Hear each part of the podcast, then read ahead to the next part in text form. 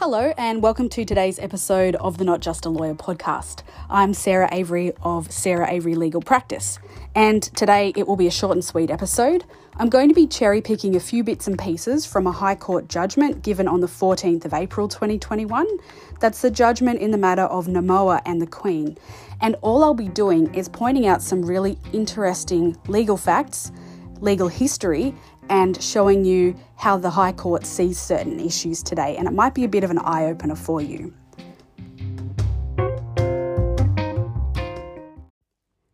I'm recording this podcast on the traditional lands of the Ngunnawal people, and I pay my respects to their elders past, present, and emerging. So, the first interesting thing about this judgment is that it's said to be tradition that the first judgment a new judge writes for the court is followed up by all of the other judges simply writing, I agree with Justice so and so. And if you read the text of this judgment online, you'll see that's happened here. So that's an interesting little factoid. But what I really want to talk about is the way that in law, people and the word person have not always meant what you and I would think it means. You might already know, in fact, you probably do, that the word person can refer to a corporation, that's an entity that we have made up at law. It's not an individual. But the law also looked at the word person and people differently throughout history. And this case reaches back into the sands of time and talks about the way that that was done. Now, I can't go chapter and verse into the actual legal crux of why this decision was before the High Court and the legal issue in relation to the meaning of the word conspiracy that was raised because it is actually a bit dry. I've done a run through. I tried to make a podcast about that. I might come back to it another time, but I just don't think I can explain it in a way that's interesting for you. So instead, I deleted all my work. I've gone back to the drawing board and I just want to comment or tell you about the High Court's comments on the legal history of the word person and what it now means in Australian society. This particular case is about a defendant who was found guilty of engaging in a conspiracy to commit an offence, and the co conspirator was her husband. And so she appealed several times and finally up to the High Court about the meaning of the word conspiracy. And her chief argument was that the word conspiracy could not relate to an agreement that was only between a husband and wife because conspiracy is an old legal term that came about when the meaning of a word person was quite different. Now, you might be aware, or you might not, that the word conspiracy is now defined in the criminal code. When I say defined, what I actually mean is there's an offence set out, but to be fair to the appellant, Justice Spigelman of the New South Wales Supreme Court has said that because there was no definition given of the word conspiracy, reliance should be had on the common law meaning. And so the appellant in this case was arguing that actually the common law definition of conspiracy is something that excludes an agreement between spouses. Now, why would she argue that, you might wonder? Well, here's where we get to the part that I mentioned in the introduction where you might not be able to believe what you're about to hear. Prepare yourself because if you look at the catchwords for Namoa and the Queen, those are the words that some very diligent person at the court sets out above a judgment, letting people who want to read it know what kinds of things are discussed. In the catchwords, you'll see words and phrases doctrine of unity, person, and single legal personality of spouses, among lots of other things. I'm just going to jump out of the text of the judgment for a moment and take you back in the day.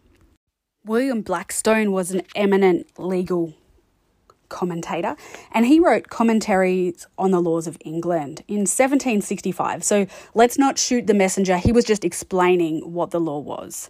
So here we go. By marriage, the husband and wife are one person in law.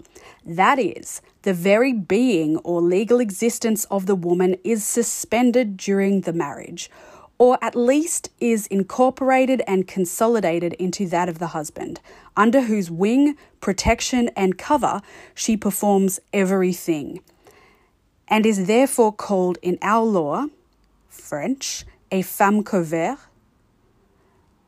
is said to be couvert baron, or under the protection and influence of her husband, her baron or lord, and her condition during her marriage is called her couverture.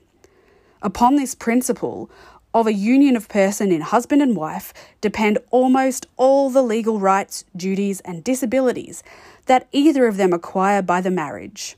I speak not at present of the rights of property, but of such as are merely personal. For this reason, a man cannot grant anything to his wife or enter into covenant with her, for the grant would be to suppose her separate existence, and to covenant with her would be only to covenant with himself. And therefore, it is also generally true that all compacts made between husband and wife, when single, are voided by the intermarriage. Well, so that's quite interesting. But basically, let's not shoot the messenger. William Blackstone was talking about the doctrine of couverture, which is basically that men and women back in the day, when they got married to each other, the wife became part of the husband. They couldn't enter into legal agreements because what that would have been would just be the husband agreeing with himself because he's the only legal person that counts. And I'm saying husband and wife because back then, same sex marriage was not a thing.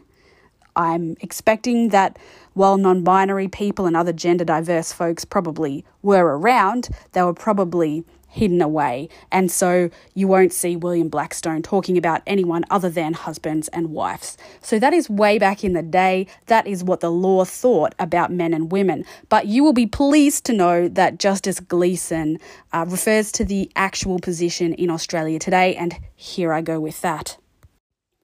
So, under the heading, spouses are separate persons, Her Honour Justice Gleeson said, Whatever may have been the historical position, there is no longer any principle in Australian common law respecting the single legal personality of spouses. Now, that's been the case for a pretty long time, but sometimes it's just nice to hear the High Court of Australia say that, you know? So, in this matter, the conclusion was that Justice Gleeson interpreted the criminal code in such a way that she found that the word conspiracy in that legislation was capable of applying to an agreement between spouses. That's the takeaway. It's nothing particularly new or groundbreaking in terms of probably what most people reading that law would expect, but it's an important decision nonetheless, and it was obviously very important to the parties in this particular matter. So, what I want you to take away from that is just that yes, laws have been very, very different in the past. The common law changes over time based on societal progression, and it's really nice sometimes to hear the High Court state the obvious because it lets us know that the law is there to serve society and that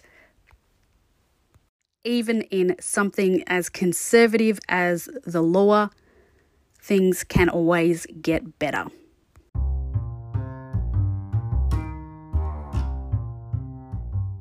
Thank you so much for listening to today's episode of the Not Just a Lawyer podcast. I hope that if this unity of spouses is news to you, that you are glad that it is over. I certainly am. I can't imagine living in a time when that was the case. So it's very nice, as I said, to sometimes hear the High Court state the obvious. It just makes you feel all warm and fuzzy inside. Thanks again for listening.